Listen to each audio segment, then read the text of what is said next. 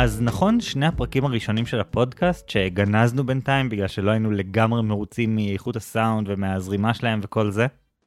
כן, אני זוכר. אז אני פשוט הולך לגנוב את המודלים שלהם, את הספרים שדיברנו עליהם, נראה לי שזה פשוט מושלם לעשות את זה, במיוחד לשאלות של היום. כן, תכלס, כלומר רוב המאזינים בטח לא שמעו את הפרק הזה ולא יודעים שהוא קיים, אז אפשר לגנוב משם חופשי וזה הרבה יותר קל מאשר להמציא משהו חדש. רגע, אנחנו כבר מקליטים. אה, כן, אוקיי, סבבה, בוא לא נוריד את זה בעריכה ופשוט נתעלם מזה באלגנטיות ופשוט ישר נקפוץ לשאלות כאילו כלום, מה אתה אומר? כן, נשמע כמו תוכנית טובה.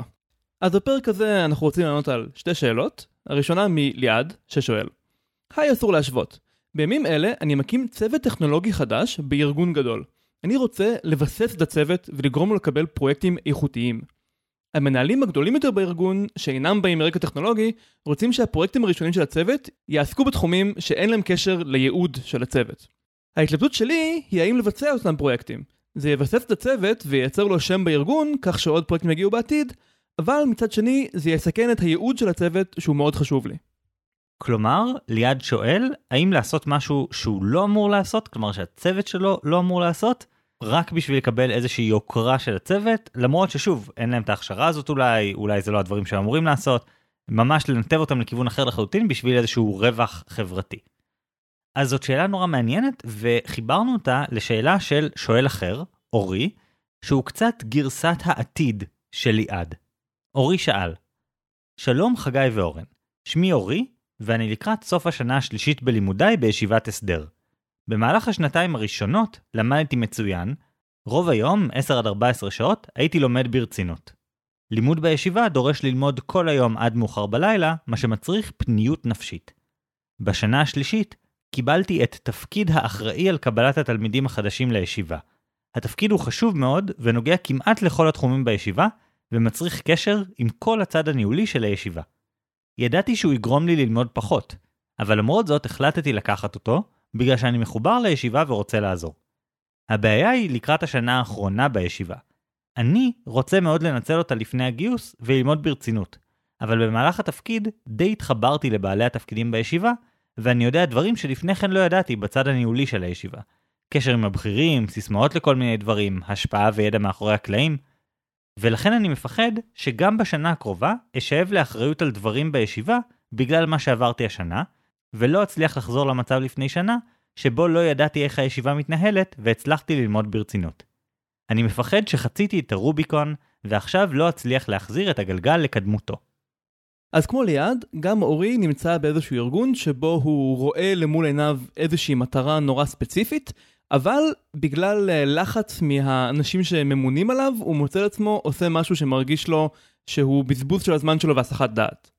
אני לא יודע אם בזבוז מוחלט, אצל שניהם נראה שהם רואים איזשהו ערך במה שהם עושים, אצל אורי זה עוד יותר בולט מאשר אצל יד, כלומר אני לא יודע מה קורה להם בתוך הראש, זה מה שמשתקף מהשאלה, אבל כן יש מחיר מאוד ברור ל- לקבל את ההקרבה הזאת לטובת המערכת, ויש פה איזושהי נקודת החלטה נורא חדה.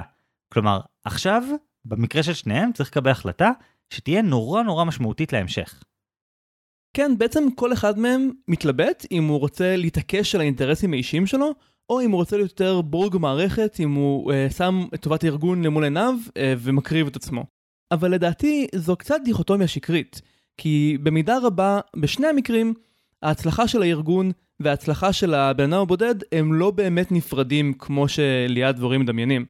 לכן לדעתי, להיות בורג מערכת זה כמו מיטוכונדריה. או, יפה, הרבה זמן לא דיברנו כמו שצריך על ביולוגיה, אני מחבב. אני לעומת זאת חושב קצת אחרת, אני חושב שלגמרי יש פה פער עצום בין האינטרס האישי לאינטרס הקבוצתי או הארגוני, ואני חושב שגם ליעד וגם אורי נמצאים בנקודת החלטה קריטית. ולכן אני חושב שהקרבה ארגונית זה כמו מקלדות. הקרבה ארגונית, אני מבין שזה השם הקליט שאתה ממציא ברגע זה להתלבטות הזאת שליד דברים נמצאים בו. האם להקריב ארגונית? כן, האם להקריב את עצמך בשביל הארגון. וזה כמו מקלדות, כי המקלדת שוכבת שם ונותנת לך ללחוץ עליה ולהפריע לה כל היום רק כדי שבסוף יהיה מסמך. זה נחמד, אבל לא לזה בדיוק התכוונתי.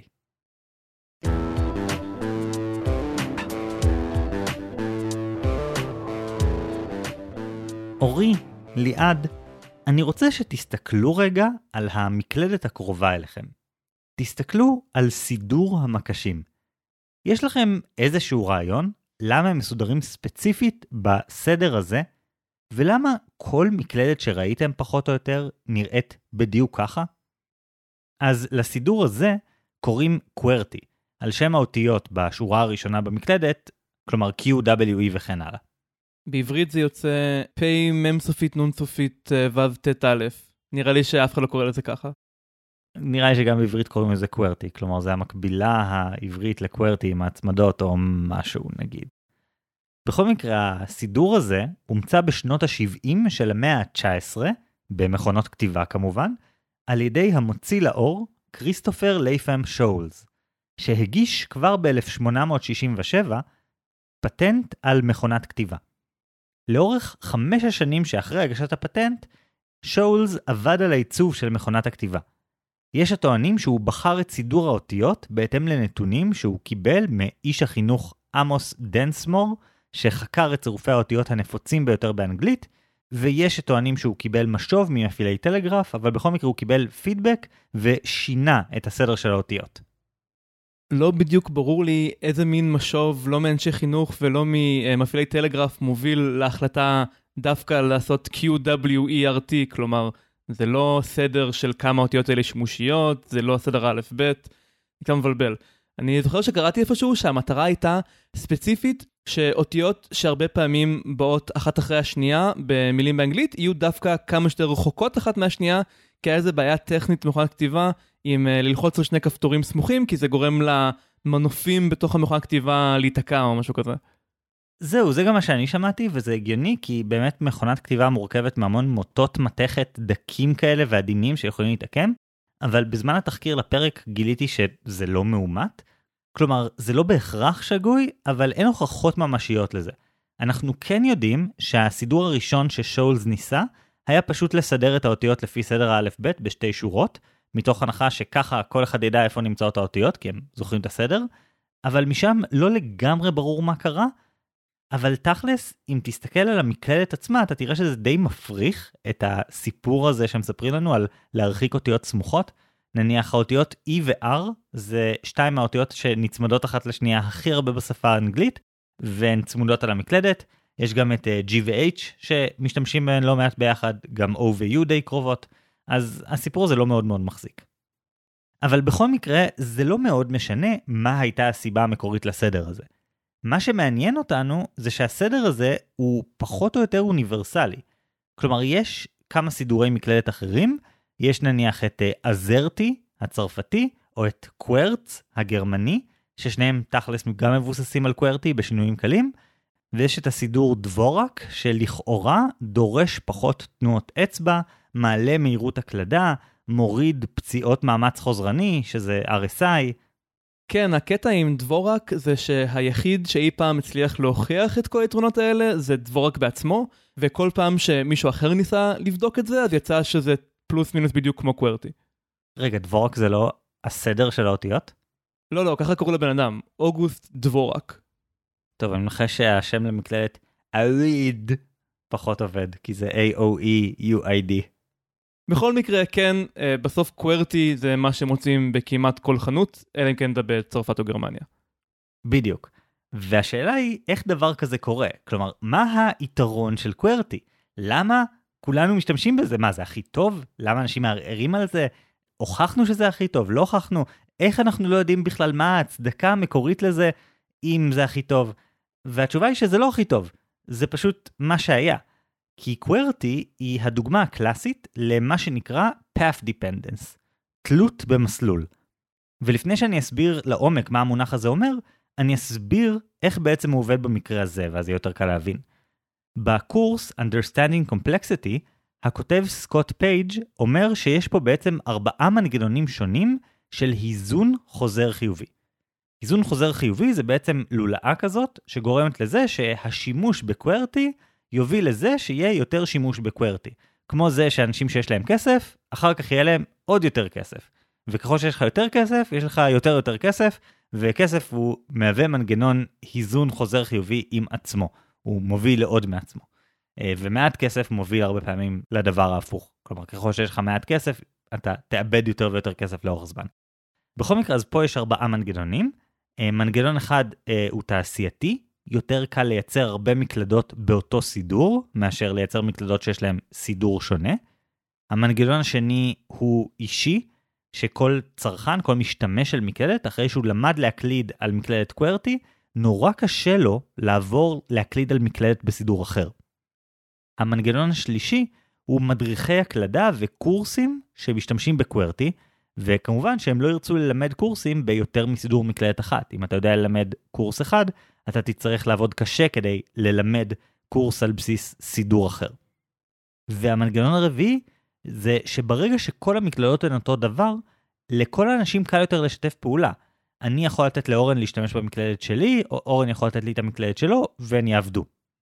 התוצאה היא שככל שיותר אנשים משתמשים בקוורטי, כך עוד פחות סביר שאנשים יעברו לאיזושהי מקלדת אחרת, גם אם היא יותר נוחה באיזשהו אופן.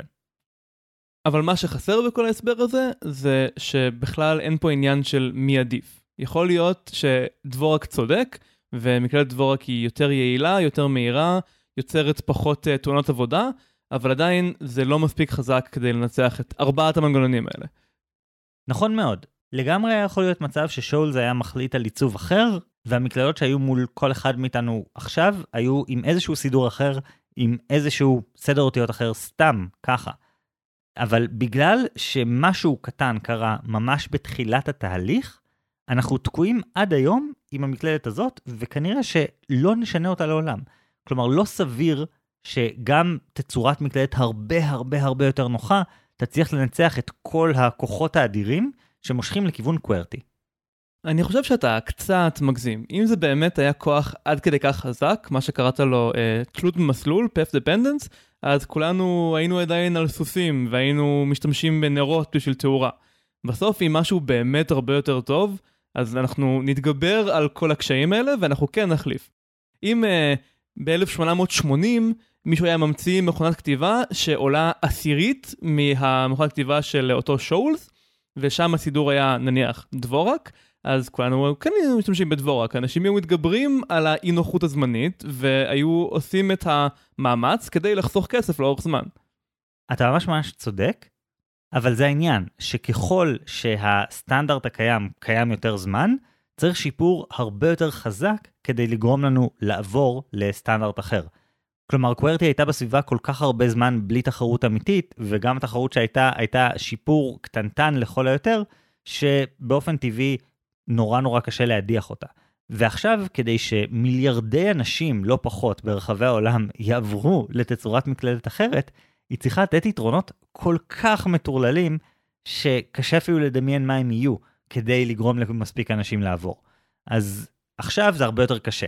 אבל פעם, ממש בהתחלה, באמת שהיה יכול להיות שינוי קטן, לא יודע, שואולס היה יכול להיות מצונן יום אחד, ומישהו היה מגיע דקה לפניו לשוק המקומי או משהו עם המכונת כתיבה שלו, וזהו, זה היה מספיק כדי לשנות את ההיסטוריה. שזה המלכוד שאליעד אומר שהוא נמצא בו. הוא מפחד שהוא ילך לשוק עם מכונת כתיבה מסוימת, כלומר הוא יצא לפרויקט ראשון של הצוות החדש שלו עם איזשהו אפיון, ואז עוד עשר שנים הוא יגלה שהוא תקוע עם אותו אפיון, עם אותו קוורטי, וכבר מאוחר מדי כי זה כבר התקבע. כן, זה בדיוק מה שאני מתכוון אליו. כלומר, ליעד נמצא עכשיו בנקודת החלטה שתקבע במידה רבה את העתיד המקצועי שלו בתוך המקום הספציפי הזה, ויכול להיות שאת העתיד המקצועי שלו בכלל, כן? אם עכשיו ליעד יעסוק בדברים מסוימים בשנה הקרובה, יכול להיות שיהיה לו מאוד קשה עכשיו לעבור תחום, לעומת המצב שבו הוא יתעסק במה שהוא כן רוצה להתעסק כבר מיד עכשיו, ולא יחכה עם זה. ובעצם אורי מדגים את הדבר הזה, כן?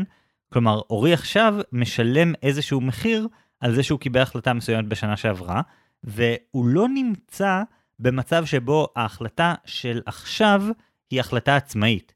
כלומר, לכאורה היית יכול להגיד, אורי, עכשיו צריך לקבל החלטה האם לקחת את התפקיד או לא, בדיוק כמו שלפני שנה הוא היה צריך לקבל החלטה אם לקחת את התפקיד או לא. אבל זה לא המצב. אם שנה שעברה אורי קיבל איזושהי יוקרה חברתית מזה שהוא קיבל את ההחלטה להתנדב למען הישיבה, אז עכשיו הוא לא יקבל יוקרה נוספת מזה שהוא מתנדב לתפקיד הזה. אולי הוא יקבל איזושהי רמה של יוקרה, אבל בטח לא באותה רמה. אבל אם הוא יסרב, שנה שעברה זה היה יכול לעבור חלק, אבל השנה זה ממש יפגע בו חברתית בתוך הארגון. ובעצם הסיפור הזה, כמו הסיפור של המקלדת, הוא דוגמה ל-path dependence, שזה מושג מאוד חשוב ומאוד שימושי שמשתמשים בו בהמון מקומות. מסבירים איתו תופעות כלכליות, תופעות באבולוציה, מערכות פיזיקליות, אפילו מסבירים זה תופעות כמו איך יכול להיות שגם במקום שבו לרוב האנשים אין עמדות גזעניות, עדיין עם הזמן אנחנו נראה הפרדה בין שכונות מגורים של שחורים ולבנים. זה דבר מרתק שאולי אני אפרט עליו יותר אחרי הכתוביות. אבל השימוש שרוב האנשים מכירים במושג הזה הוא בלהסביר טרנדים חברתיים. איך יכול להיות ששני מוצרים מאוד דומים יצאו לשוק בערך באותו זמן, אבל אחד מהם יצליח בטירוף והשני פחות.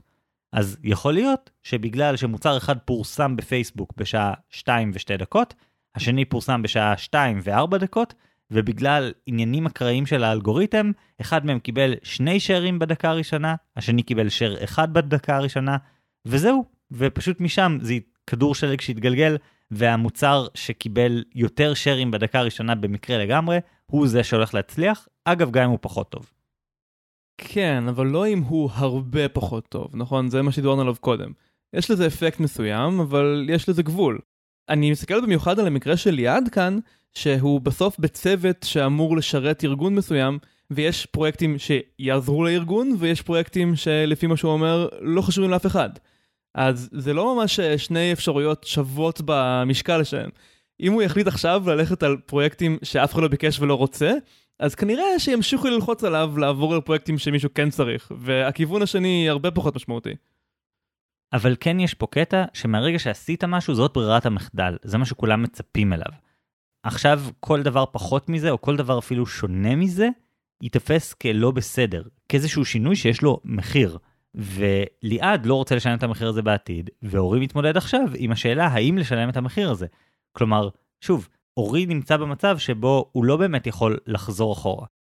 אורי בעצמו כתב לנו במייל שהוא שלח לנו את השאלה, שזה קצת כמו להיכנס לארגון פשע. אתה יכול לקבל את הבחירה אם להיכנס, אבל כשאתה בפנים, זה לא שאתה יכול לקבל בחירה חופשית האם לצאת או לא. אתה התחייבת למשהו, ועכשיו כל החיים שלך מעוצבים לפי מה שהיה קודם. אתה לא כל פעם מקבל החלטה חדשה. טוב, זה נשמע כאילו ליעד ואורי נמצאים במצבים מאוד מאוד שונים לדעתך. זה אפילו נשמע שאין לך ממש עצה לאורי, אתה רק אה, כואב בכאבו. ואתה אומר ליעד, אל תמצא את עצמך כמו אורי. אה, הייתי מקווה שאנחנו יכולים לתת טיפה יותר עזרה גם לאורי. אז בואו באמת אה, ניכנס לשלב הזה של העצות. אני רוצה לחזור לתובנה שבעצם שניכם נמצאים באיזשהו מצב שבו פעולה אחת שלכם מעצבת את העבודה שלכם לשנים הקרובות, ובעצם אפשר להתחיל לחשוב על איך אנחנו מתייחסים לזה שלא למה יהיו ההשלכות של הפעולה הזאת עכשיו באופן מיידי, אלא איך ההחלטה הזאת תעצב את הפעולה לשאר החיים, שאר התקופה בישיבה, שאר העבודה בארגון וכן הלאה. אז עם ליד זה קצת יותר ברור, כמו שאמרת, אבל אני אגיד את זה בכל זאת, אתה צריך לעצב את הדינמיקה שאתה רוצה. אז למשל, מה שאתה יכול לעשות זה, אנחנו יודעים שיש פה איזון חיובי, פידבק חיובי, להמשיך לזרוק עליך משימות שהן לא בדיוק מה שאתה מוכשר לעשות, אוהב לעשות, רוצה לעשות וכן הלאה. כי אם אתה תגיד כן, אז זה יגיד לאנשים, אה ah, וואלה, כשאני מבקש ממנו לעשות דברים, הוא אומר כן, אז עכשיו אני אבקש ממנו עוד דברים, וככל שאני מבקש ממנו יותר פעמים והוא אומר לי כן יותר פעמים, אני יותר יודע שאו, ליד זה האיש הזה שעושה את מה שמבקשים ממנו בלי שום בעיה, ולכן אני אמשיך לבקש ממנו. אז מה שאתה יכול לעשות זה להוסיף חיכוך, להעלות את המחיר של לבקש מהצוות שלך דברים שאתם לא רוצים לעשות. אתה יכול פשוט לומר להם לא, אבל אתה יכול לעשות עוד דברים. אתה יכול לקחת מלא זמן לעשות את זה ולהגיד, אה, ah, אין בעיה, אני איש מערכת, אני עושה מה שמבקשים ממני, פשוט זה לא תחום מומחיות שלנו, זה לוקח מלא זמן. Uh, אתה יכול פשוט לעשות את זה לא טוב, אני לא יודע אם אני ממליץ על זה, אבל אתה יכול לעשות את זה לא טוב, ואז הם ילמדו שאם מבקשים מהצוות של יד לעשות דברים שהם לא טובים בו, אז הם מבצעים את זה בצורה לא טובה. אבל בכל מקרה, לא משנה איך אתה רוצה לעצב את זה, תבין שמה שתעשה עכשיו זה דילמה שאתה תתמודד איתה שוב בעתיד, רק שבעתיד תהיה לך פחות בחירה חופשית ואתה תהיה יותר מחויב להחלטות הקודמות שלך. זה נשמע שאתה נותן לאליעד את אותה העצה שהמשורר של סילברסטין נותן לילדים שלא רוצים שיבקשו מהם אה, לייבש את הכלים אחרי הארוחה. יש לו שיר כזה, אני לא יודע אם הוא תורגם, אני אקריא אותו באנגלית. How to not have to dry the dishes, by של סילברסטין. If you have to dry the dishes, such an awful boring chore. If you have to dry the dishes, instead of going to the store. If you have to dry the dishes, and you drop one on the floor, maybe they won't let you dry the dishes anymore. טוב, זה משהו שדוד של אימא שלי הציע לאבא שלי בחתונה של ההורים שלי. הוא אמר, פעם ראשונה שאתה עושה כלים, תשבור כוס, לא תצטרך לעשות יותר כלים. עברו בדיוק היום 46 שנה, ואבא שלי עדיין עושה כלים, כי הוא לא ציית להנחיה הזאת. כן, כי אבא שלך רוצה שיהיה לו קשר טוב עם אימא שלך, אני מניח. וזה בדיוק הבעיה עם העצה הזאת. זה לא רק עניין של האם אתה תעשה בדיוק את מה שבא לך, זה גם עניין שאתה חלק מגוף גדול יותר, וחשוב לך שיהיה לך קשרים טובים, וגם חשוב לך שהארגון כולו יצליח. בסוף, חשוב שהכלים יהיו יבשים ולא שבורים על הרצפה, נכון? אתה כבר מתחיל למשוך למודל שלך, אבל רגע, אני רוצה לתת עצה גם לאורי. אוקיי, אז אורי, כמו שאמרנו, אתה כבר בשלב של אחרי. זה אומר שהעלות עכשיו לשנות את המסלול שהתגבש היא גבוהה יותר. כלומר, עבורך, לחזור אחורה זה לא אופציה קלה. אני יודע שזה מבאס לאללה, אבל יש שני דברים שהייתי עושה פה. הדבר הראשון זה שים לב לדבר אחד קטן, זה שאומנם אי אפשר להחזיר את הגלגל לאחור, אבל שנה חדשה כן מייצרת איזשהו ברייק, איזשהו איפוס חלקי של המצב, שמאפשר לך לקבל את ההחלטה מחדש. עכשיו אתה צריך פשוט לייצר את ההבנה אצל אנשים שככל הניתן, כן? שזה לא אותו דבר. לוודא, אם אתה באמת רוצה להפסיק, אז לוודא שהם מבינים שזה לא מובן מאליו שאתה ממשיך. אל תגיד להם ישר, לא, מה פתאום, זה לא ילך, אני לא עושה את זה, אלא תרמוז, אני לא יודע, עוד לא חשבתי על זה, אני אחזור אליכם עוד יום-יומיים, אני... קח את הזמן, ותשדר להם בצורה מאוד ברורה ש, שזה לא מובן מאליו. זה יעזור לך לעשות איזשהו reset חלקי לפחות. תנצל את הלוח שנה הרגיל בשביל זה. והדבר השני זה שים לב למה בעצם התקבע כשקיבלת את ההחלטה בשנה שעברה. כלומר, אמנם הצבת את המקום שלך בתוך הישיבה בתור מישהו שאפשר לזרוק עליו אחריות ולסמוך עליו גם כשזה פוגע בו, שזה פחות טוב. אבל עשית עוד משהו. אתה הצבת את המקום שלך בתור אדם שצריכים אותו. והדבר הזה נותן לך כוח. שזה משהו שאולי יהיה יותר קשה לשים לב אליו במבט ראשון. זה אומר שיש לך את היכולת לומר לא מדי פעם, להציב גבולות, לסרב. ובגלל הקרדיט שצברת בשנה האחרונה, ובגלל זה שמה לעשות, צריכים אותך, ואם תאיים בזה שאתה פשוט תפסיק לעשות הכל, אז זה יעשה יותר נזק מאשר פשוט לתת לך יותר מרחב, אז יש סיכוי שאתה כן יכול לגרום לאנשים מסביבך לכבד יותר את הגבולות שתציב, למרות שהיה תקדים בעייתי. יש לי דוגמה לזה למרות שהיא לא בדיוק אותו דבר, או אפילו מאוד שונה, אבל בשוודיה יש אה, סיפור מפורסם, אפילו היה עליו פרק בפודקאסט התשובה, על דאגן H, H-Day או יום ה-H, שזה בעצם יום הארגון מחדש לתנועה בצד ימין, שזה בעצם יום ב-3 בספטמבר 1967, שבו כל שוודיה עברה מלנהוג בצד שמאל של הדרך, כמו באנגליה נגיד, ללנהוג בצד ימין של הדרך. שזה הרי בדיוק דוגמה קלאסית של path dependence. למה אנחנו נוהגים בצד ימין? כי מישהו נהג בצד ימין פעם. זה, זה לא יותר טוב, זה, זה סתם ככה, אבל עכשיו המכוניות מיוצרות ככה, המורי נהיגה רגילים ככה, זה, וזה נורא נורא קשה להחליף, כי אתה תצטרך לשנות גם מלא תמרורים, אה, סלילת כבישים, צביעת כבישים, הרגלים של אנשים, זה יהיה מאוד מאוד קשה. אבל מה שעשו בשוודיה זה להשתמש בכוח כדי לשנות את זה. להשתמש בכוח של המדינה. המדינה פשוט החליטה שעכשיו זה מה שעושים. ומהרגע שהמדינה החליטה את זה, אז היא יכלה לאכוף את זה. עכשיו, אני יודע שזה לא אותו דבר, אבל הנקודה היא שאולי לא שמת לב, אבל אתה בעצמך צברת פה הרבה כוח. אז אתה גם יכול, לא באותה צורה כנראה, אבל אתה גם יכול להשתמש בכוח המשמעותי שקיבלת פה, כדי להסיט את המסלול שנקבע ולעבור למסלול אחר. אני חושב, חגי, שאתה יותר מדי מקבל את המסגור של יד ושל אורי, של הבעיה שנמצאים בה. כל אחד מהם אמר שיש משהו שהוא רוצה לעשות, ויש משהו שהארגון רוצה שהוא יעשה, ואתה מקבל את זה כנתון שזה באמת לא טוב בשבילם להיכנע, והם צריכים להתעקש לעשות את מה שהם רוצים לעשות. וכאן אנחנו נבדלים. כי אני חושב שזה לא שהם עומדים פה בפני איום, אלא הם מתעקשים לפספס הזדמנות.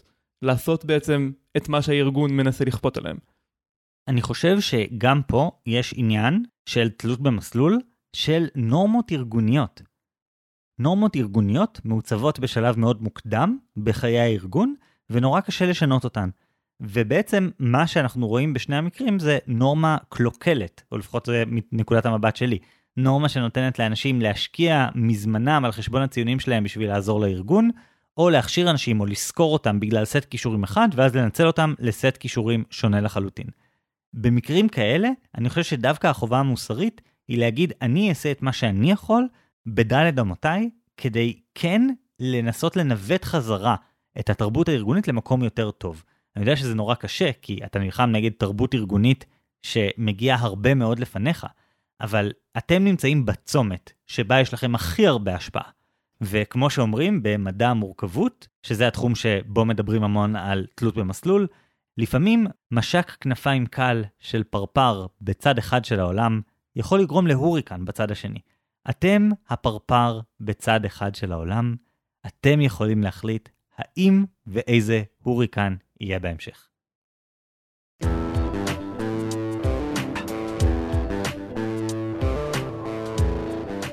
ליעד ואורי, לכל אחד מכם יש רעיון של מה הייעוד שלכם, מה אתם אמורים לעשות. ליעד, אתה רוצה שהצוות שלך יקבל פרויקטים איכותיים ויעסוק בתחום טכנולוגי מסוים. אורי, אתה רוצה ללמוד אל תוך הלילה ולא להתעסק בלוגיסטיקה של הארגון. אבל אני חושב שבשני המקרים, האמונה שלכם באיזשהו ייעוד ידוע מראש הוא דבר שדווקא פוגע בכם. העולם זקוק לכם, אבל זה בתחומים קצת לא צפויים. חבל לפספס הזדמנות בגלל שאתם חושבים שאתם יודעים מה צריך לעשות. הרי אם המיטוכונדריון היה ממשיך לחיות לפי הייעוד המקורי שלו, כולנו לא היינו כאן היום. אורן, אני יודע מה זה מיטוכונדריון, כי דיברנו על הפרק הזה קודם, ואני זוכר במעורפל דברים משיעורי ביולוגיה, אבל בוא תסייע קצת למאזינים שלנו שאולי פחות זוכרים את הביולוגיה שלהם. אוקיי, okay, טוב, להסביר uh, מה זה המיטוכונדריון ולמה הוא היה באותו מצב כמו ליעד ואורי, אני צריך קצת uh, לחזור אחורה. אני מניח שרוב האנשים מכירים את המושג סימביוזה מעולם החי, בעברית זה צו טעות, שאת זה אני מניח שרוב האנשים לא מכירים. בכל מקרה, סימביוזה זה uh, סוג של יחסי גומלין בין uh, חיות או צמחים או אורגניזמים שונים, שבו הם חיים ביחד. אחת הדוגמות המוכרות זה הדג שושנון ושושנת ים. שושנון זה uh, דג קטן וכתום, ושושנת ים זה אלמוג שהוא uh, רעיל וארסי לרוב החיות, אבל לא לשושנון. והשושנון נוהג להתחבא בין זרועותיה הארסיות של שושנת הים, ובתמורה הוא מפזר מזון בסביבה שלה שהיא מסוגלת לעכל והוא לא. ועל הדרך הוא גם מבריח דגים שעלולים לטרוף אותה. או עוד דוגמה, אה, יש ציפור בשם זרזיר הבקר. זו ציפור קטנה שהיא מתפרנסת מלעמוד על הגב של אנטילופות וכל מיני חיות בסוואנה ולאכול את החרקים והקרציות שסועדים על הדם שלהם. עכשיו, בשני המקרים האלה שני הצדדים מרוויחים, שזה מה שנקרא הדדיות או mutualism. אבל סימביוזה זה מושג רחב יותר וזה מכסה גם את המקרים שבהם צד אחד מרוויח על חשבון השני, טפילות, או שצד אחד מרוויח והשני בכלל לא שם לב, סמוכנות. כמו למשל דג הרמורה שנדבק לצבי ים ותופס איתם טרמפ לאנשהו ולהם זה לא משנה לכאן או לכאן. וזה הגיוני שהמושג סימביוזה רוחב יותר כי האמת היא שהגבולות הם די מטושטשים. למשל זרזיר הבקר, אותה ציפור, היא רוב הזמן אוכלת חרקים וקרציות, אבל אם במקרה אנטילופה נפצעת ויש לה פצע פתוח, זרזיר הבקר לא מתבייש לשתות את הדם של האנטילופה. זה לא שהוא איזה מלאך אלטרואיסטי או שיש כאן אה, יחסי אמון ביניהם. יותר נכון להגיד שסימביוזה זה לא שיתוף פעולה, אלא זה כל מקרה שבו אורגניזם אה, לוקח אורגניזם אחר והופך אותה לחלק מהנישה האקולוגית שלו. חלק מהסביבה שהאורגניזם הזה יודע לחיות בו. ולכן סימביוזה היא תופעה סופר סופר סופר נפוצה. כלומר, גם אנחנו מתמודדים עם סימביוזה מאוד מאוד ברורה, לשנינו יש כלבים, והכלב הוא חמוד וכיפי, ואנחנו בתמורה נותנים לו אוכל שיותר קל לו להשיג מאשר לצוד בטבע, זה סוג של סימביוזה. כן, כל חיה, או גם צמח וכולי, הם כולם צריכים איזה שהם משאבים, שסביר מאוד שהם יימצאו בקרבת דברים חיים אחרים. אז זה מאוד מאוד טבעי שייווצרו הקשרים המורכבים האלה בין אה, אורגניזמים שונים. וזה עוד לפני שדיברנו על הסימביוזה שהיא הכי נפוצה, למרות שקשה לראות אותה בעיניים. הסימביוזה בין חיות לבין מיקרובים. מאז שנות ה-90 יש הבנה מתפתחת בכל תחום הביולוגיה בעולם, שכדי להבין יצור חי זה קריטי להבין את המיקרובים שחיים עליו ובתוכו. מיקרובים כלומר חיידקים ויצורים חטאיים אחרים, בעיקר בקטריה. בגוף האדם למשל יש יותר תאים ששייכים למיקרובים מאשר תאים אנושיים, תאים עם DNA שלנו.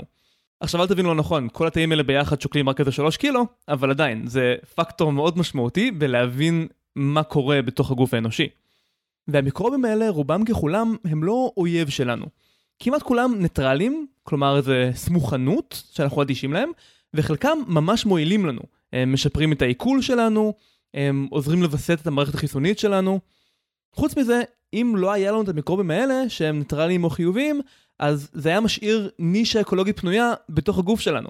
ומישהו היה נכנס לשם, איזשהו מיקרוב היה מנצל את זה. אז הגוף שלנו בעצם עוזר למיקרובים מסוימים לחיות שם, שאנחנו יודעים שהם לא מזיקים לנו, כדי שלא יהיה פתח לזרים שעלולים להזיק. נראה לי שזאת הסיבה שכיום מאוד ממליצים לאנשים, גם בכלל, אבל עוד יותר כשהם לוקחים אנטיביוטיקה, לקחת גם דברים פרוביוטיים, כלומר, לא יודע, יוגורט פרוביוטי או כדורים פרוביוטיים או כל מיני דברים כאלה, שבעצם אה, נועדו לעזור למיקרובים שכן מועילים לנו ולוודא שהאנטיביוטיקה לא משמידה אותם לחלוטין ואנחנו איכשהו עוזרים להם נגד הנשק הקטלני שאנחנו מכניסים לגוף שלנו. כן, בעצם יש ecosystem בתוך הגוף שלנו שחשוב לנו לשמור עליו מאוזן. אפשר לדמיין שאם אנחנו חולים, אז נכנס איזשהו מין פולש שאנחנו רוצים להיפטר ממנו לתוך ה ecosystem שלנו, ולקחת אנטיביוטיקה זה כמו פשוט להפיל פצצות. אולי תהרוג ככה את כל המין הפולש, אבל זה יעשה מלא נזק היקפי. וגם יש חשד הולך וגובר שחלק מהמחלות שלנו הם לא בגלל איזשהו חיידק אחד רע, אלא הם חוסר איזון אקולוגי. במילים של אה, מדענים פלצנים קוראים לזה דיסביוזיס. כלומר, כל אחד מהחיידקים בפני עצמו הוא אמור להיות שם, אבל נוצר מאזן לא בריא. והחקר הוא עוד בחיתוליו, אבל יכול להיות שבעתיד אנחנו נוכל לעצב לעצמנו את האקוסיסטם, מה שנקרא המייקרוביום שלנו, בצורות שיעזרו לנו למשל אה, להימנע מהשמנת יתר או מסוכרת, או לתקן את החוסר איזונים האלה, וככה לרפא כל מיני מחלות שהיום אנחנו לא יודעים לרפא אותן. אני מרגיש שאנחנו עושים את העיקוף הכי גדול בעולם כדי להסביר מה זה מיטוכונדריה, אז מה, בוא, בוא תזכיר לנו מה זה מיטוכונדריה. כי נראה שאפשר להסביר את זה בפחות הסברים שכוללים אה, מיקרוביום. כן, הפואנטה שלי הייתה שאפילו השותפות הסופר קרובה הזאת בין בני אדם למיקרובים שבתוכם, אפילו היא זניחה לעומת שותפות הגורל הכי עמוקה שלנו, השותפות בינינו לבין המיטוכונדריה. מה זה מיטוכונדריה? מיטוכונדריון, שזה השם של זה ביחיד, זה אה, משהו שנמצא לנו בתוך כל אחד מהתאים בגוף, מה שנקרא עברון, וקוראים לזה תחנת הכוח של התא. שזה בעצם אומר שהמיטוכונדריון יודע לפרק גלוקוז, שזה סוכר, ולייצר ממנו ATP, שזו המולקולה שכל שאר החלקים של התא יודעים להשתמש בה לצורכי אנרגיה. אז בעצם זה חלק קריטי מהתא, ובלי זה כל השאר לא היה עובד, אבל הטוויסט הוא שככל הנראה, לפי הקונצנזוס של המומחים, המיטוכונדריון היה פעם יצור עצמאי. בקטריה שהסתובבה לה בעולם ומצאה גלוקוז איפה שיש גלוקוז בעולם, והתרבתה וחיה כמו כל בקטריה אחרת. מה שקרה זה שהיא ייצרה ATP בטעות בתור מין תוצר לוואי כזה של תהליך העיכול שלה. עכשיו, תאים חד תאיים אחרים בעולם אה, שמו לב שיש ATP והם בעצם נהנו מזה וידעו להשתמש בזה בשביל אנרגיה. ומה שקרה זה שהתאים האחרים האלה כל כך אהבו את ה-ATP שהמיטוכונדריון פולט, שהם חיו יותר ויותר קרוב לאיפה שהמיטוכונדריון, עד שיום אחד התא השני הזה לחד את המיטוכונדריון בתוך עצמו, בעודו בחיים, ובעצם הפך אותו למין בהמת משק פרטית כזאת. במקום uh, לחיות מה-ATP שסתם uh, נפלט ושוכב בסביבה, התא החיצוני השיג בשביל המיטוכונדריון את הגלוקוז, המיטוכונדריון פירק אותו, ואז התא החיצוני יכל לנשנש את ה-ATP שנוצר ככה. וככה בעצם התחילה שותפות שהצליחה בטירוף והביאה לעולם את כל היצורים הרב-תאיים. לכל אחד מהיצורים הרב-תאיים בעולם יש מה שנקרא תא אאוקריוטי, והמיטוכונדריון הוא תחנת הכוח של התא הזה. זה קצת מקריפ לחשוב על זה שיש לנו בגוף משהו שהוא לגמרי בחוץ. כלומר, האם באמת אפשר להגדיר את זה כמשהו שהוא נפרד מאיתנו? הרי, לא יודע, כאילו אנחנו לא מביאים מיטוכונדריה מבחוץ, אנחנו מגדלים אותם, בעצ... אנחנו מייצרים אותם מאפס מעצמנו, בתוך התאים של, לא יודע, של, של תינוק שכרגע נולד, כבר יש מיטוכונדריות, הוא לא קיבל אותם מאיזשהו מקום, לא משהו, או שזה ממש משהו זר לחלוטין. כמובן שלתינוק יש מיטוכונדריה בתוך כל אחד מהתאים שלו, אחרת הוא לא היה יכול לחיות אפילו דקה. מה שקורה זה שתאים חדשים תמיד נוצרים על ידי אה, מיטוזה, על ידי חלוקה של תא לשניים, כולל ביצית מופרית.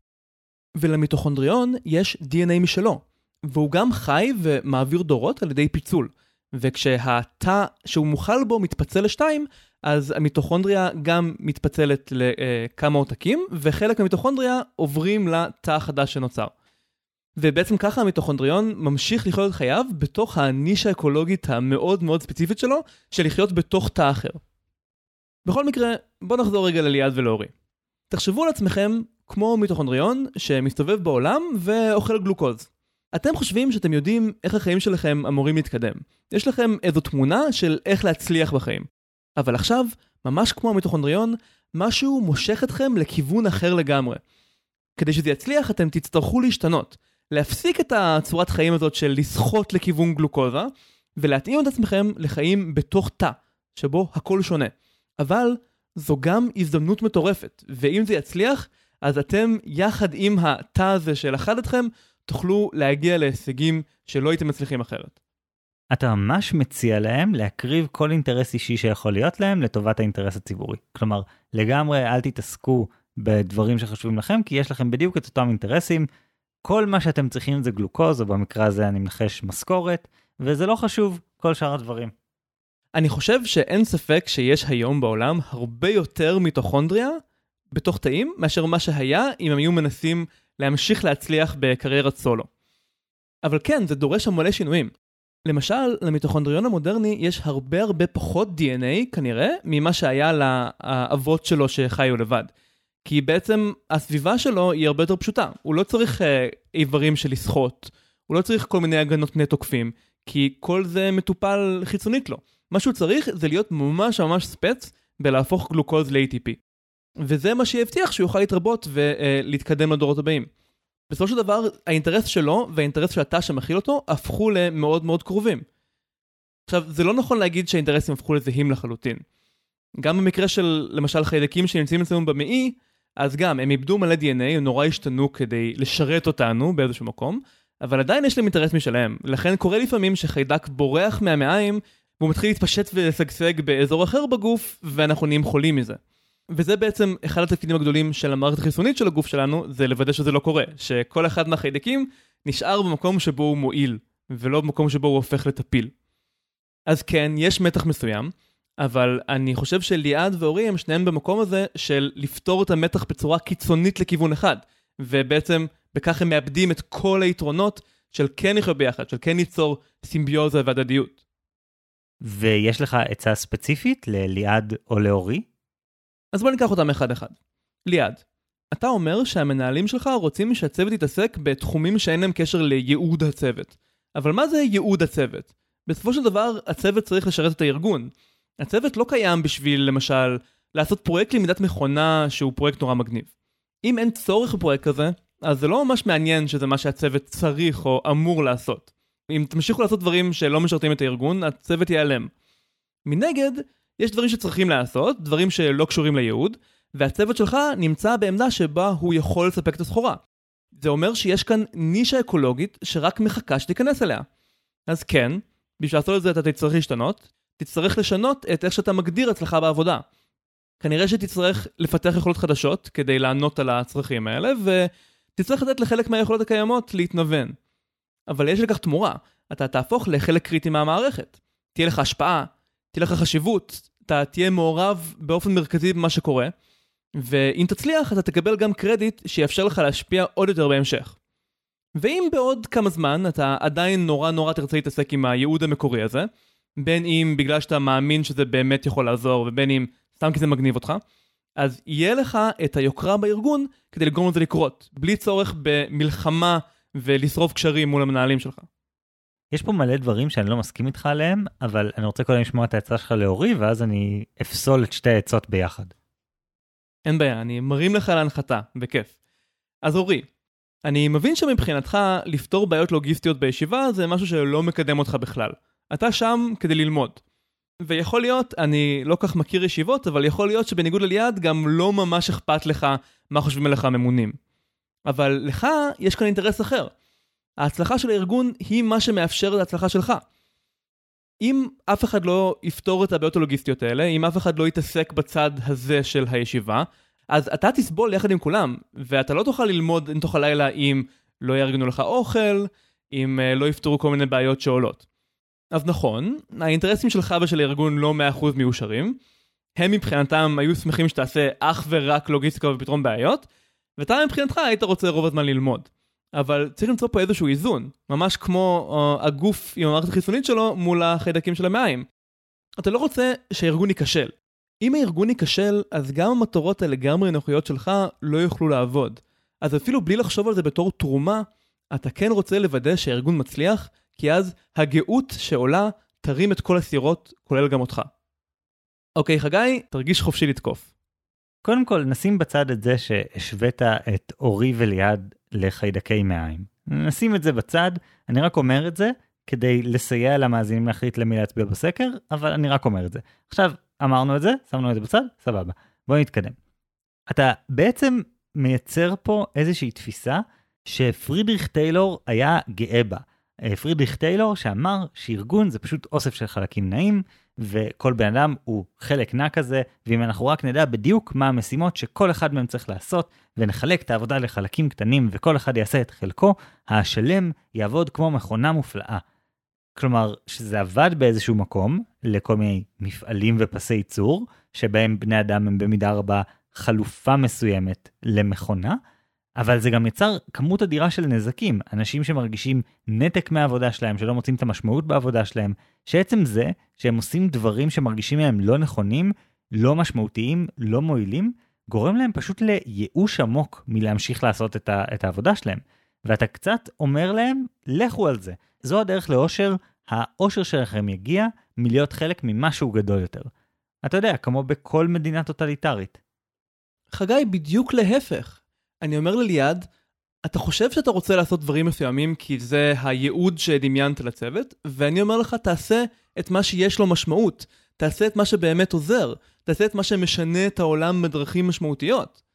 ולאורי אני אומר, ללמוד זה טוב, ללמוד זה חשוב ונחמד, אבל יש לך כאן הזדמנות ממש לעזור לאנשים, ולשפר לא רק את החיים שלך, אלא את החיים של כולם, וזה סופר מספק. ועל הדרך זה גם באינטרס האישי של שניהם לעשות את זה, כי הם יקבלו את היוקרה, הם יקבלו את הקרדיט, אולי הם יוכלו להשפיע במקומות אחרים בהמשך. אז אני לא רואה פה את הסתירה. אני חושב שבמידה רבה, מה שטוב להם ומה שטוב לארגון ממש מתיישר, וזו הזדמנות. אורן, אני מעולם לא דמיינתי שאתה תהיה כל כך מערכתי. זה באמת משהו שלא ציפיתי לשמוע ממך אף פעם. זה לא שאני חושב שמערכתיות היא בעייתית, או דבר שלא צריך לעשות. אני בטח לא אומר להם, חד משמעית, לכו על אפס מחויבות ארגונית, תבואו לעשות רק מה שטוב לכם, וכן הלאה. יש שלבים בחיים שבהם זה הדבר הגיוני לעשות, אבל וואלה, לא תמיד, ובטח שהחברה שלנו לא תגיע רחוק אם כולם יחשבו ככה.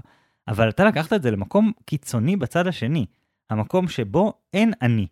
אני רק מיטוכונדריון, בורג קטן במערכת, או יותר מזה, עברון קטן בתוך התא, שכל מה שהוא עושה זה להכניס פלימה גלוקוז ולהוציא החוצה ATP.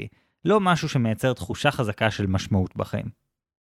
זה יפה, אהבתי את הניסיון שלך להוציא אותי פשיסט, זה מאוד יצירתי, אבל אני לא מנסה להגיד שזה תמיד נכון ובאופן אינסופי. ליעד התחיל תפקיד חדש והוא רוצה להצליח בתוך ארגון מסוים שבו חשוב שיהיו מרוצים ממנו. אורי לומד בישיבה שהוא, עד כמה שאני מצליח להבין, מאוד מאמין במשימה הלימודית שלה. זה לא שהם מצאו את עצמם תקועים בתוך איזושהי מערכת שהם לא מסכימים עם העקרונות שלה. הם שניהם במקום שבו הם היו רוצים שההצלחה שלהם וההצלחה של הארגון ילכו יד ביד, ומה שאני אומר להם שזה לא בלתי אפשרי. שהסתירה שהם חושבים שהיא נמצאת כאן היא לא סתירה מוחלטת, ואולי אפילו להפך. אם הם דווקא ילכו לכיוון שכרגע מרגיש להם כאילו הוא לא הכיוון שמביא אותם ליעד, הם ימצאו דווקא שם את האוצר שהם מחפשים. אני מציע להם להיות גמישים. ולהכיר בערך העצום של זה שמישהו רוצה וצריך אותך.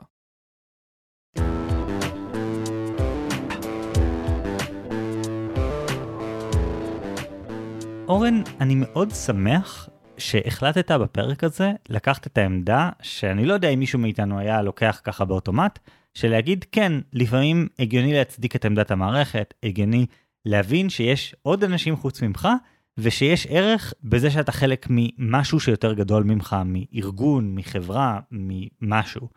אני מאוד מחבב את זה ומאוד מעריך את זה.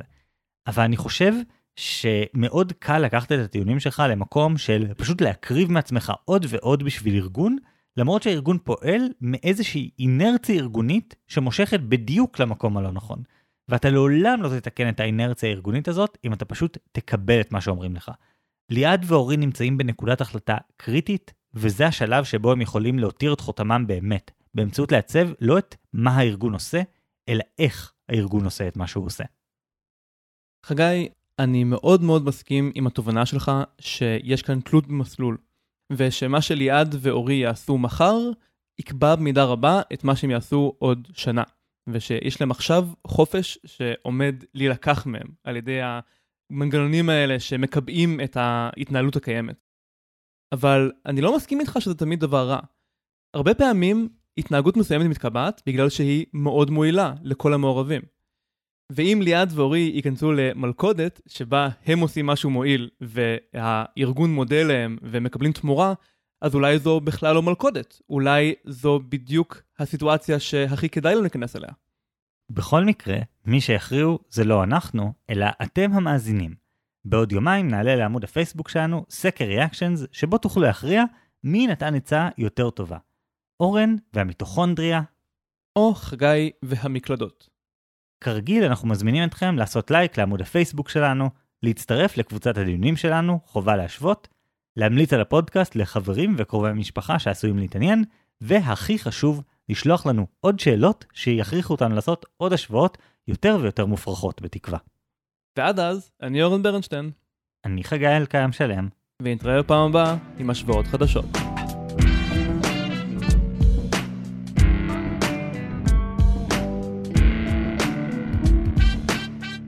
טוב, יחסית לנושא ששנינו לא מבינים בו כמעט כלום, גידול ילדים, הסקר הפעם היה מאוד מאוד צמוד, כאשר 52% הסכימו איתי עם הטענה שמה שחשוב בלשמור על שגרה עם תינוק זה לוודא שיש לך מקורות תדלוק, מקורות שמייצרים לך אנרגיה, כי דלק זה הדבר שהכי חשוב כדי להמשיך לתפקד בתור הורה.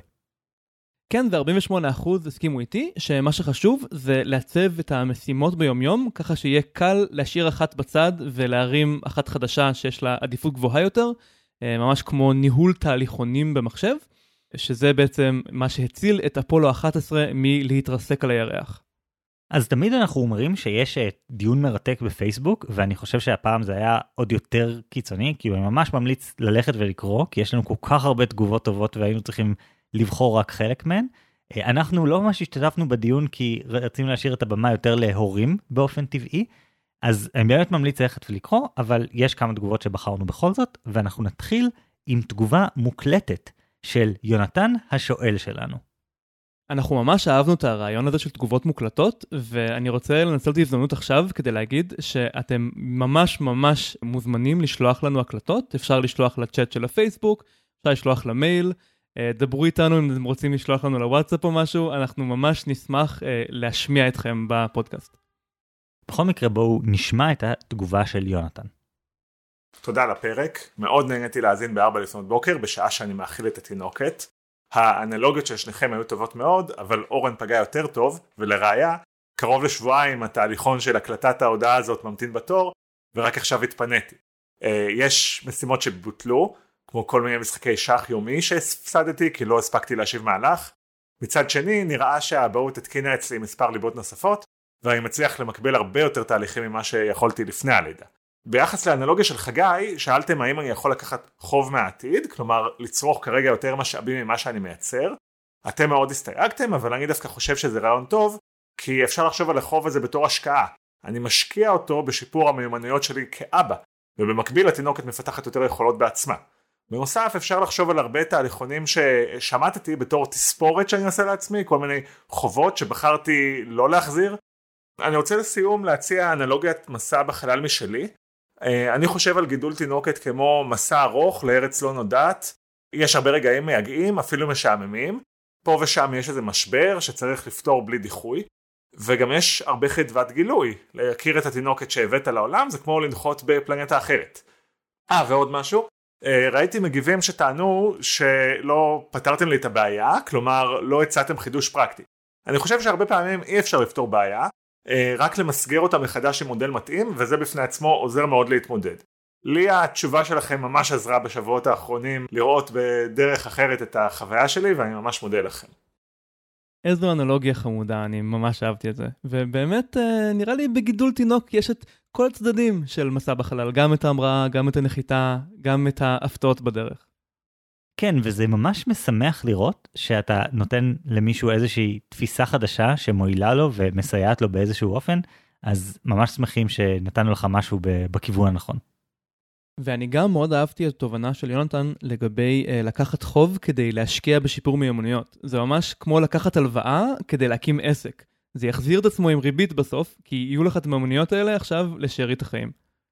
התגובה הבאה שנקריא היא תגובה של איילת שאנחנו טיפה נתמצת. איילת כתבה: דלק זה חשוב וכל כך כל כך קל להתעלם מהצרכים של עצמך ולקרוס. אני מצביע חגי. אני כן אציין שכשאת הורה טרי, הרבה פעמים הדבר שאת מוצאת את עצמך חייבת לתעדף כדלק, הוא דברים שלא היית חושבת עליהם ככאלה קודם, למשל מקלחת. עוד נקודה שאולי שווה להתייחס אליה, היא אפקט הילד השני, שמתקשרת גם לנקודה של חגי וגם לנקודה של אורן לגבי קונטקסט סוויץ'.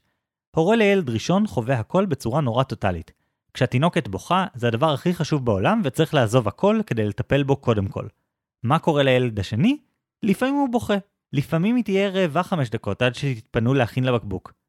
לפעמים, וזה אכן ג'יפה, היא תישאר בחיתול מלוכלך עשר דקות עד שתגיעו להחליף. הורה טרי שמצליח, וזה לא קל, להתייחס לילד הראשון קצת כאילו הוא ילד שני, תינוקות בוכים, זה מה שהם עושים, לא נורא אם היא תבכה חמש דקות בזמן שאני מסיימת משהו אחר, מרוויח אפשרות גם לשמור יותר דלק לעצמו.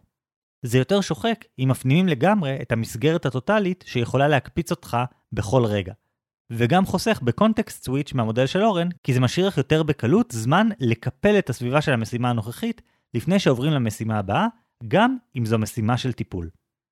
אני חושב שזה אחד הדברים האלה שפשוט אין תחליף לניסיון. אפשר לשמוע אלף פעמים שהלחץ הוא מוגזם ושיהיה בסדר, אבל אם את באמת הורה טריה לילד ראשון, אז זה פשוט לא יישמע לך אמיתי עד שתראי בעצמך שפעם אחת התעכבת חמש דקות כי ממש ממש לא יכולת להגיע בזמן והילד לא התפוצץ. עד שזה קורה באמת, זה לא ממש עוזר שאומרים לך את זה. כן, אני חושב שזה משהו ששמעתי גם אחרי הפרק מהרבה אנשים, שזה לא משנה, ילד שני זה ילד שני, והסיכוי שתפנים את uh, מנטליות הילד השני בילד הראשון הוא די אפסי.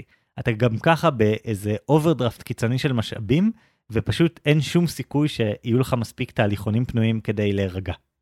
התגובה הבאה של איתם, איתם כותב, לדעתי, הפעם טיפה פספסתם מהנחות היסוד בגלל הטיה של השואל. לגדל ילד לא נגמר אחרי כמה חודשים, ויש שיגידו שאינטנסיביות ואתגרים רק עולים. לכן מודל קצר טווח כגון יציאה לחלל פחות מתאים, ועדיף מודל כמו למשל ניהול מלחמה בתנאי חוסר ודאות. והדבר שהכי דומה לזה לדעתי, זה מודל של איך להסתובב עם חבר שיכור ולשמור עליו בחיים.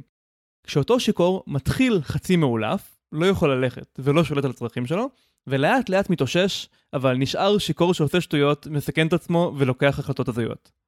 זה איזון שלא חשבנו עליו. בהתחלה הוא דורש ליווי צמוד בשביל כל דבר שהוא עושה, לאכול, לשתות, לכל, הכל. אין, הוא לא יכול לעשות שום דבר לבד, אבל לפחות הוא לא יכול להכניס את עצמו בכוונה למצבים מסכני חיים, שזה נראה לי מה שפשוט קורה בגיל כזה שנה, שנה וחצי כשהם מתחילים ללכת, נכון?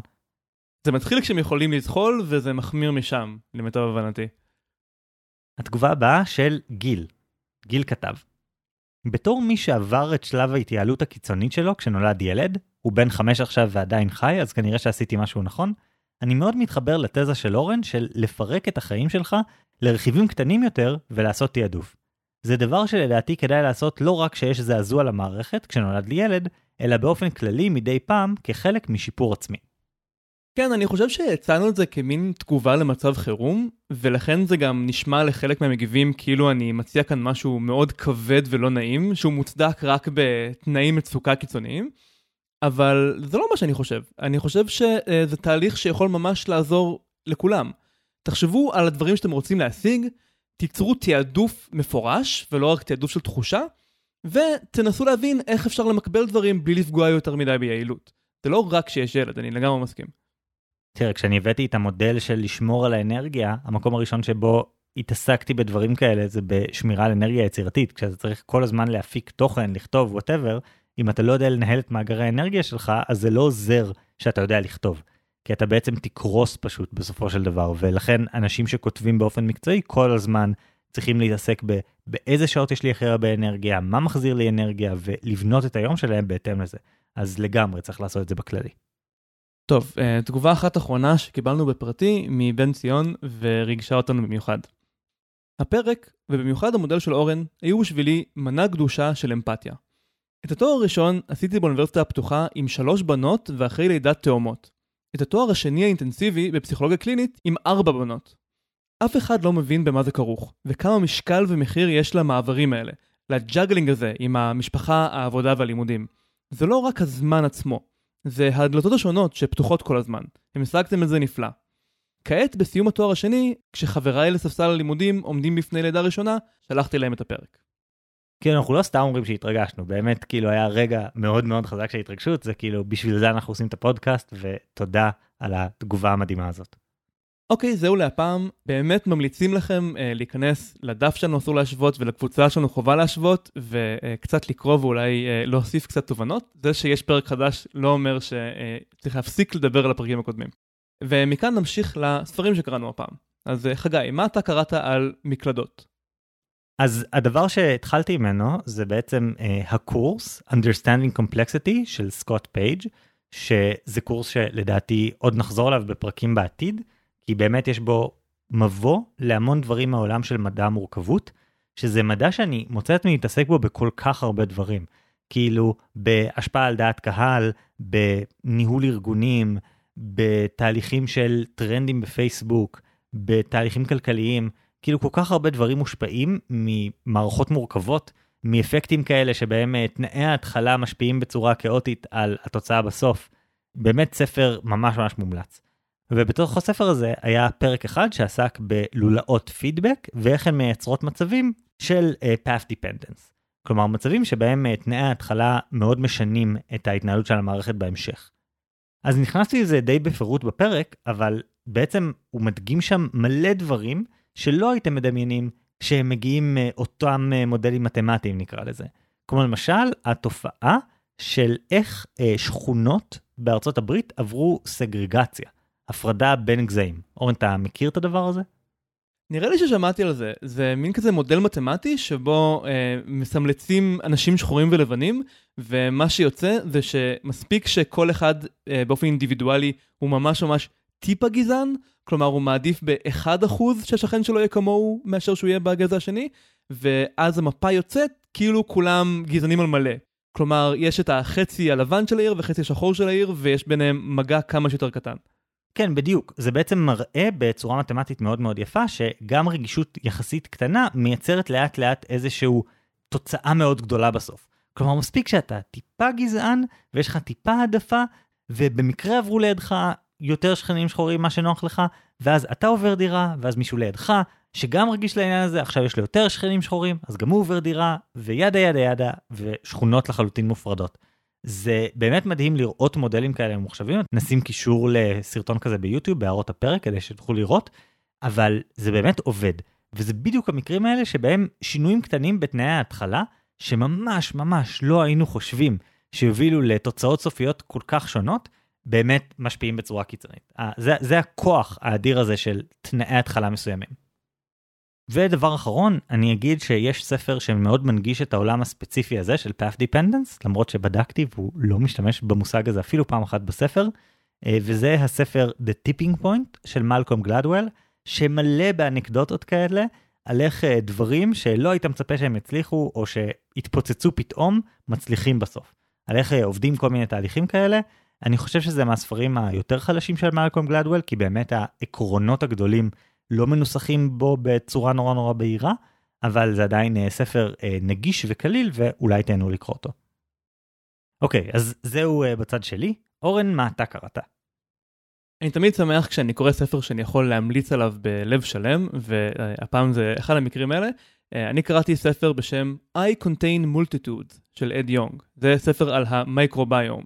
הוא מספר שם גם על המיטוכונדריון, אבל הוא רוב הספר מדבר על האקוסיסטם הזה שיש לנו בתוך הגוף.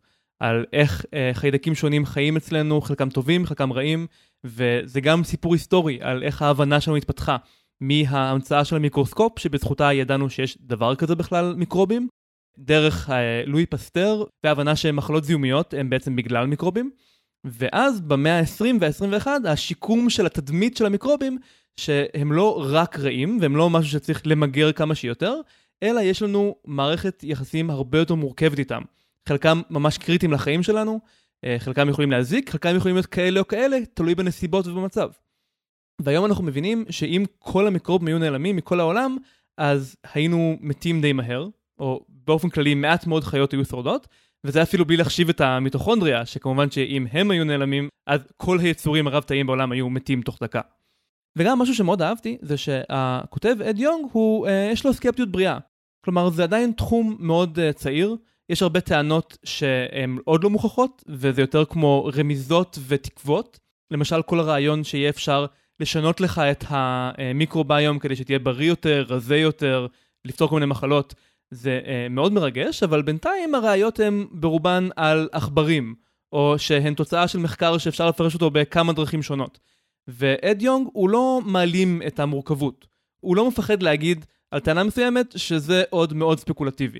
ואני מאוד מעריך את זה, כי הרבה ספרים דומים הם uh, רוצים להגיד לך שעכשיו אנחנו יודעים שהכל שונה, עכשיו כל המדע השתנה, והדבר הזה הוא עכשיו היסוד של ההבנה שלנו של המציאות.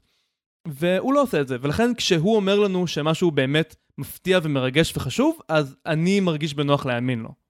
וואי, אני ממש צריך דברים כאלה בספרים. כאילו, אחד הדברים המאוד קשים בתחום שלי של פסיכולוגיה, זה שאם משהו מגיע לספר פומבי, אז הוא תמיד בלי סייגים, הוא לחלוטין all in, וזה לחלוטין יעשה מהפכה בחיים שלכם, ושום דבר לא יהיה דומה אחרי שתלמדו את הדבר הזה, והבנו את הדבר שמניע את כל החברות האנושיות. ואני מאוד אוהב אנשים שאומרים, זה מורכב יותר, ובאמת יודעים לתת מקום למורכבות הזאת. ממש שכנעת אותי לקרוא את הספר בטיעון האחד הזה. שמח לשמוע. ולמי שאין לו זמן לספר שלם, אה, אני שמתי בהערות הפרק גם קישור לסרטון ממש נחמד של שמונה דקות באותו נושא של הערוץ שאני לא אנסה להגיד את השם שלו. קורץ גזאגט. כן, זה. סרטון של שמונה דקות עם אנימציה חמודה, שהוא בעצם מהווה מבוא ממש נחמד, שייתן לכם uh, קצת טעימה מהעולם הזה של המייקרוביום וכל הדברים שהתגלו שם בשנים האחרונות. טוב, אז אני מנחש שנתנו לכם uh, מספיק שיעורי קריאה, אז uh, תודה רבה על ההאזנה. אני אורן ברנשטיין.